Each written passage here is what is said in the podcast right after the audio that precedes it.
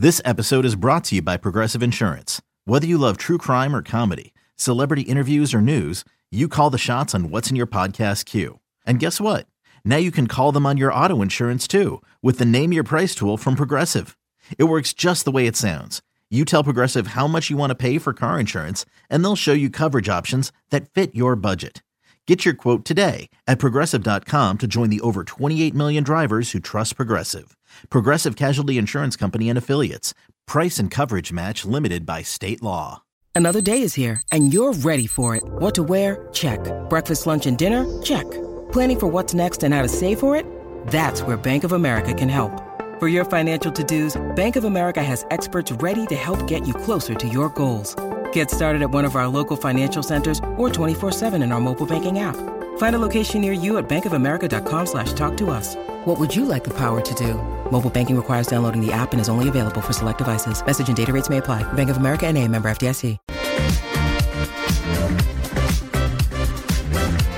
First down and goal. McCaffrey again, and for the fourth time today, Christian McCaffrey scores a touchdown. Welcome back to You Better You Bet, brought to you by BetMGM with Nick Kostos and Ken Barkley on the BetQL network. I, we've got to get a little further in the season. It's like, that's like the ninth time this week we played that same McCaffrey highlight coming back from break because he's awesome and like that's the highlight you play if you want to talk about the Niners or Christian McCaffrey. So we we get we just we have to get more more touchdowns on file so we can have more more choices. We just got to get a little further We'd like that into too. the season here. We'd We like McCaffrey that to win Offensive. Player of the Year. Let's get some more touchdowns. Yeah. All right, so uh, well, I got good news for everybody.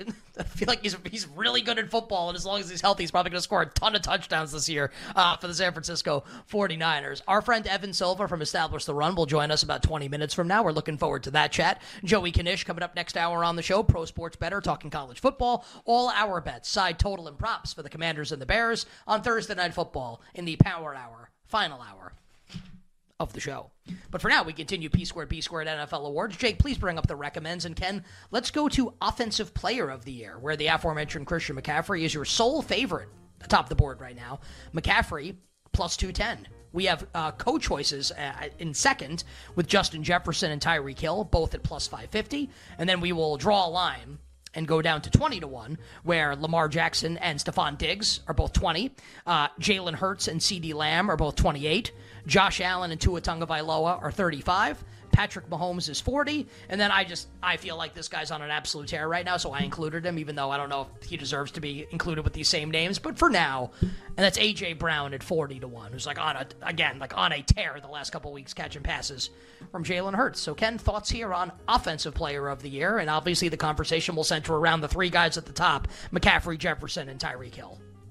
Right. I, I think. Uh, I think it's even if the order might need to be different or whatever. I mean, you've, you've got the right top three names, right? And so, you know, first question in any award market is the favorite vulnerable. I think in the MVP market, we might get to a certain point in the middle of the season, and maybe there are three guys similarly priced, but we actually think one is the most likely to win, and then we would bet at that point. Um, in this market, like I, I don't really know what the argument is to McCaffrey being vulnerable. Like I don't I don't know what that argument would look like. Maybe like, well, his usage won't stay as high as the season goes along. He can't possibly keep scoring at the same rate. These are like not great arguments. And it's very likely that his overall statistical resume, in terms of how it projects, he can get hurt. It doesn't have to be like this. But just at this exact moment, like you want the market well, you don't want this, but if, if it's a smart market, it's sort of accurately reflecting what's happening so far in the games and who people are likely to vote for. People are the most likely to vote for McCaffrey. People are talking about him winning most valuable player. He should be the favorite. If he is the favorite, that's correct. So, like, there's nothing happening there. He should be short priced. It's totally accurate. We talked about him being one of the most likely players to win for the last couple weeks. After him, things get a little interesting in terms of order and pricing. So this is like a secondary conversation, right? There there are award markets where literally the favorite I don't think is likely to win. When we do other sports award markets, the NBA is like kind of starting to take shape. Uh, the favorite in almost every NBA award market is probably not going to win. So that would be examples of markets where, like, right on the surface, you're like, oh man, like I want to bet into this. This one, like, you got you got the right favorite, and you, you probably got the right price. Maybe even should be like I probably shouldn't be lower. Could be a little higher. Could be like three because it's so early in the season. Um, but after McCaffrey, this is where it's subjective and it's really interesting.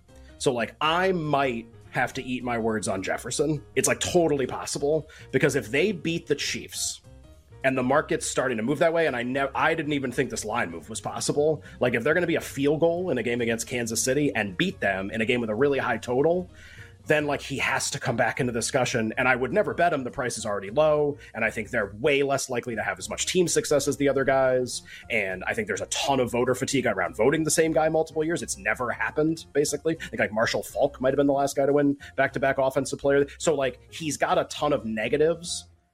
But like now, like we're going from I can dismiss him entirely if they lose to like, oh god, like if they're two and three, and oh by the way, he's on pace to have over two thousand yards receiving, then this is like it gets muddier and more problematic because he's like an additional candidate you have to consider. So like, I can't do it. I can't say anything about him now. They won. He was awesome. They're a tiny dog against the Chiefs. The total's high. Yikes. Let's see what happens. To me, the really interesting comparison. So like, all right, Jefferson's got huge stats. The team might not be very good there's actually very little separating Tyreek Hill and Stefon Diggs statistically right now. Diggs has a couple more catches. Tyreek has about 65, 70 more yards. I mean, 65, 70 yards receiving. Sounds like a lot, except, you know, we play like 13 one more catch. games. Um, right, exactly. They have the same number of touchdowns, too. They both have four touchdowns. So, like, from a statistical standpoint, we're talking about a very, very small line drawn between two players. And I know Tyreek's awesome and we like him a lot, Diggs had a huge game last week. He was the one player I bet before the year. We talked about that at like 35 to 1 to win the award. He's still extremely live. They play Jacksonville, and I, I know like Tyreek has a really good matchup. They play the Giants. It's not that like the other guys can't play well too. Um, if you have none of like I already have him, so this is a moot point. But like if you don't have him, he's the price that see I don't think he should quite be as disconnected from the other three guys as he is. I think like the difference between Tyreek and him is a little too big. Now that's a little semantics because like favorite's not vulnerable, kind of the right guys at the top. We're getting into like the weeds a little bit. I do think that's the one thing about this market though is it's probably more like three receivers behind McCaffrey and maybe AJ Brown, and they'll kind of duke it out to see who the best receiver is and who the, who's on a really good team, which is going to be part of it too. Um, so it's just kind of that ordering of those receivers, who should be ahead of who, what the right price is. Could definitely see Diggs popping again this week, and he won't be twenty anymore if that happens. Uh, worth discussing any of the quarterbacks at any of these prices, Ken? I just, uh, it, I, maybe you disagree with me. Doesn't feel yet, and again, very early, week to week league. At least right now, doesn't feel like we're headed for a record-setting quarterback season in any way, does it? Doesn't really feel like that. No. You know, like obviously, hey, look, could Mahomes torch the next four games? Could Justin Herbert torch when he comes off the bye and he still hasn't thrown a pick yet this year? Um, you know, like even your quarterbacks who are having great statistical seasons, like Cousins is having a great stat season. Matthew Stafford is second in passing yards. It's all kind of jumbled and all over the place. There. Burrows yeah, Str- uh, Stroud's maybe had Stroud's a Pro Bowler right now if the season ended today. I mean, it's just it's really it's all mixed up in a way where you don't see the big names having those big, big, big record-setting seasons. They'll have great seasons. Somebody will, more than one will. But just like Mahomes last year, the sell because I remember I talked about him a bunch to win Offensive Player of the Year as a quarterback and my sell was like, look, like he could end up actually breaking records. Like, look at the stats. And he ended up coming in. I think he was a finalist for the award and he was dismissed by the market. I mean, 20, 30, 50 to 1 for a lot of the season. No, no, like the record setting numbers are there. Just look. A lot, a lot, of people had him second on the ballot uh, behind Jefferson. So, like, I don't see that guy yet. And if I don't see it yet, then I, and I don't it doesn't really make sense to me right now to bet anybody like that. I think it's dismissed the quarterbacks. McCaffrey's the right favorite. The receiver order is very interesting. They're all actually live, and they probably maybe should be a little closer together than they are. So that's a little nuanced. That's not this amazing opportunity, but that's it's kind of the only interesting thing going on in that market right now. That's offensive player of the year. You better you bet here with Nick and Ken. Tremendous football Thursday. P squared B squared NFL awards. We hit MVP. We've done offensive player of the year. Let's do a little defensive player of the year, Ken, and I will give like the guys at the top of the market. Micah Parsons, your favorite, plus 175. Myles Garrett of the Browns, who are on a bye this week, uh, plus 250. Uh, TJ Watt at 5 to 1 for the Steelers. And then uh, this is not me drawing the line, it's the betting market.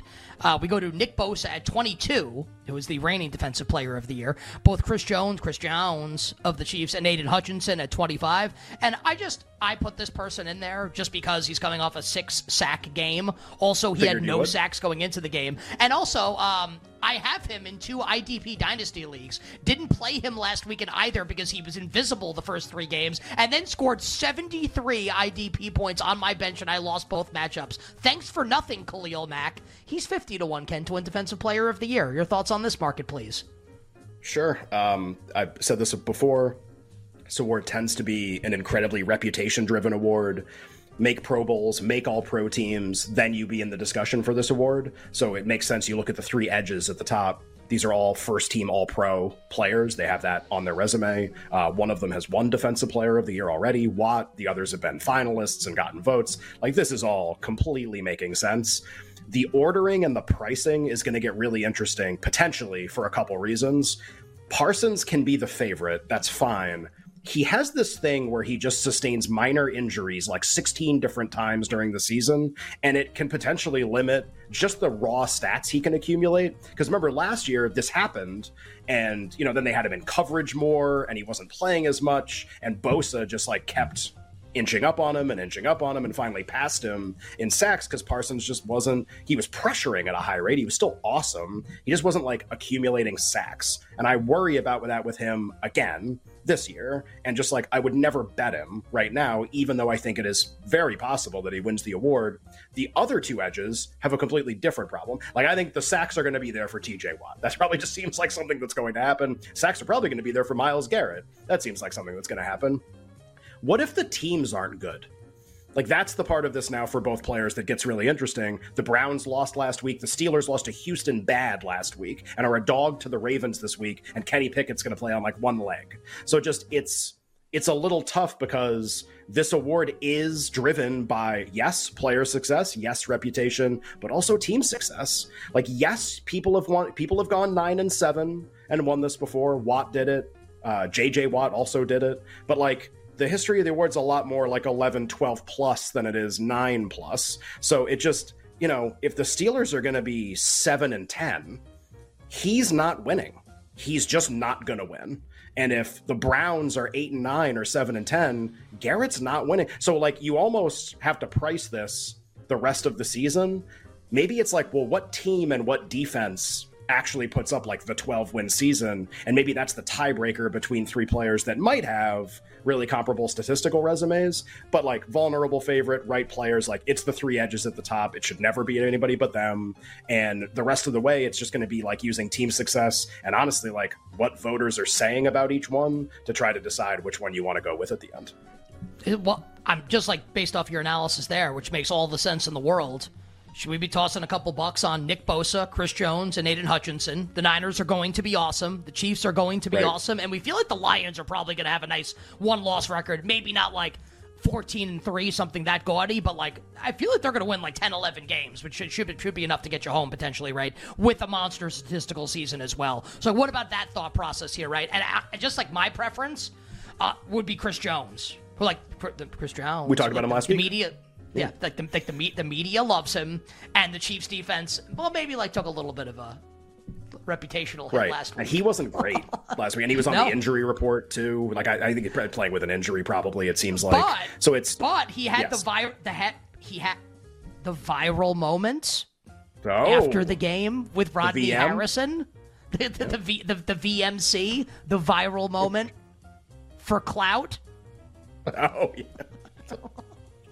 VMAC, uh, I just like uh, to me, it's there's it's the difference between can these players win? I think Chris Jones can definitely win. Bosa can win, but it just feels like with each week it's getting a little less likely, I guess would be the right way to put it. Andy won already, and there is voter fatigue attached to this award also, if you're not like Aaron Donald or JJ Watt. Um, you know, like that, you have to have that kind of statistical season every week. That becomes less likely. So to me, it's like that group. And then Hutchinson is like early. Like he is someone who you you can see winning this award in his career. That makes perfect sense. Is it right now or is it like two years from now or something like that? It's just that's the problem with him is he's almost trying to like jump steps in the reputation kind of market. Like if he leads the league in sacks, I think he can win. If he's like fifth, and he's got wins and Parsons has wins, I think he loses every time. So it's just kind of like he's got to really over like this is what JJ Watt did in his second year. You have to overcome the fact that you haven't made first team all pro yet and you haven't gotten there yet by literally crushing statistically so much more than everybody else. So I think Hutchinson's got like a high bar to clear to win. But look, like, can those guys win? Yes. Should they ever be priced as as likely to win as the three we're talking about? Not yet. But if the Browns and Steelers start losing more, then the answer to that question is going to be yes, that the difference between the players needs to be less. Is uh is Aidan Hutchinson Mr. Right or is he Mr. Right now? Oh no, he's Mr. Right because he's going to win down the road. So long term, down the road. you want long term, you want to be in a relationship with him in Defensive Player of the Year, but not. what about uh, what about uh, what about Travon Walker? Seems unlikely he will contend. What a, what a, what a great draft! Oh, because he's got long. Oh, he's got long arms though. That's like yeah. well, Trent Baalke. Like what? Like what a shock! What a shock that that's how it goes. What a shock, right? Uh, doing a great, great draft pick. Here's Travon Walker over Aidan Hutchinson. So stupid. Um, I guess we don't have time to do any other award here. I could have started us off on defensive rookie because I feel like that, that one going to be the quickest, or we actually have some stuff there on on. I mean, Roy. no, that can we can we can start it. Why don't you read the market and we'll just start and we'll just keep uh, going. I I literally only wrote down four names. okay, Jalen Carter. well, Jalen Carter minus one twenty five. Yeah. Devon Witherspoon at three to one off of like his Monday Night Football like single handed demolition of Daniel Jones and the he New York Football Giants. In the conference, he was the player of the week, not rookie, player. He he should have been like the player of the week in sport, like in in in, in on Earth, athletics, like Earth. Period. Human of human of the week. Uh, Will Anderson eight to one, and then Brian Branch of the Detroit Lions, who's been awesome, is also eight to one. So setting the table there. We'll get to defensive rookie of the year next hour on the show, along with coach, comeback, and offensive rookie. But coming up next, it will be awesome to welcome back to you better you bet the maestro of matchups, the great Evan Silva from Establish the Run. We'll be right back with You Better You Bet, presented by BetMGM on the BetQL network.